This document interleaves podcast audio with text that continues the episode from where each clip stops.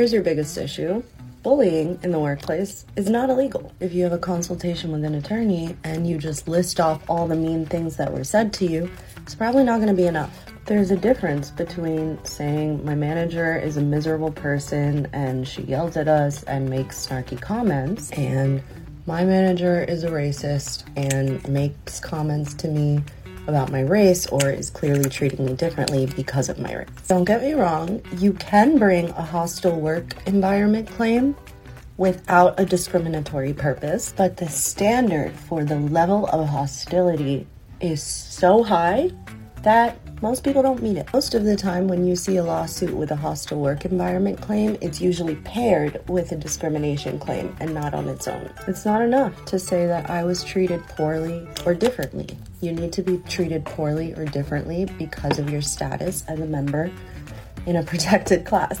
Plaintiffs' employment attorneys can't just take every case. In most cases, as a plaintiff, you won't pay your attorneys up front, which means that until your case settles, they're swallowing all the costs and essentially working for free. I'm not going to do that for a case that I don't think is going to settle or win. Unfortunately, a lot of employers use these little caveats to get away with things like workplace harassment. Now, the reason why I always say it's great to speak to an employment attorney while you're going through the harassment because they can kind of help you so that if worse comes to worse, you do have a case or you're in the best position to have a successful case. Hope it helps. Short Cast Club